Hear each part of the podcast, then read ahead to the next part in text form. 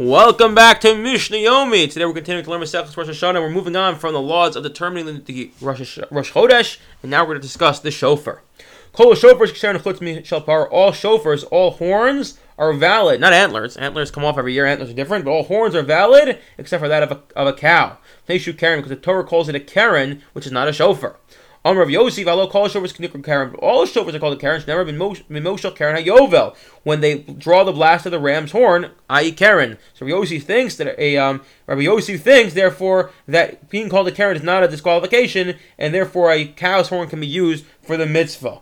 Although, okay, leave it at that. Mishnah Gimel, Shofar Shoshana Shal Yal Pashit. The Shofar Shoshana had a, was a horn of a wild goat. It was long and straight. When people super zav in his mouth had a golden plate. Ushechatzotzos when it's done, and they have two trumpets at the sides of them, and they would blow the shofar, then, then they, would blow the, the trumpets. And if you recall, something similar in Sukkah, Hariyu, Tiku, Hariyu, Tiku, they blow the trumpets, they blow, they, they, they, they, they blow the shofar, blow the trumpets.